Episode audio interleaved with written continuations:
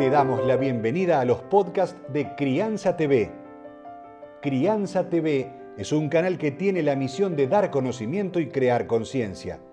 Un medio en el cual encontrarás a especialistas y profesionales que hablan de temas desde el embarazo, parto y lactancia, como de la crianza en todas sus etapas, así como también de educación, tecnología, estética, alimentación, medio ambiente y valores. Te invitamos a conocer nuestra web www.crianza.tv. Seguinos en todas las redes y canal de YouTube.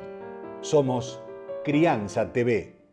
Muchas embarazadas se preguntan si es seguro el consumo de infusiones medicinales en el embarazo.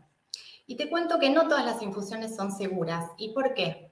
Porque los principios activos, algunos de estos principios activos que están en las infusiones, pueden traspasar la placenta y generar efectos indeseados en la mamá o el bebé. La evidencia científica nos dice que las variedades que son seguras de consumo en el embarazo son el jengibre, que además nos van a aliviar, seguramente ayudar a aliviar algunas molestias típicas del embarazo, la manzanilla, el tilo y la menta. En todos los casos, en estas variedades, o quizás en las variedades de té común como té negro o té verde, lo ideal es consumir no más de 2 a 3 tazas al día, ¿sí? Y preferentemente alejarlos de las comidas para evitar que interfieran en la absorción de algunos nutrientes. Siempre que tengas una duda respecto al consumo de alguna infusión, es bueno y es recomendable que consultes con un profesional de la salud.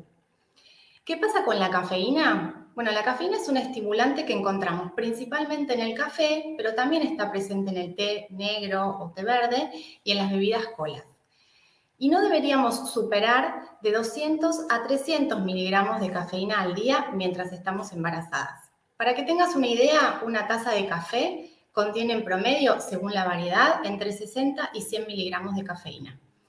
En el caso de los tés o las bebidas cola, una taza o un vaso tiene un promedio de 50 miligramos. Así que acordate, si vas a tomar infusiones, que sean aquellas que son seguras, no más de dos a tres al día. Y si vas a tomar café o consumir cafeína, podés hacerlo, pero teniendo en cuenta que puedes hacerlo hasta cierta cantidad. Vas a encontrar libros, cursos, charlas y más información en www.crianza.tv. Recordá, somos Crianza TV, donde todos los temas tienen su lugar.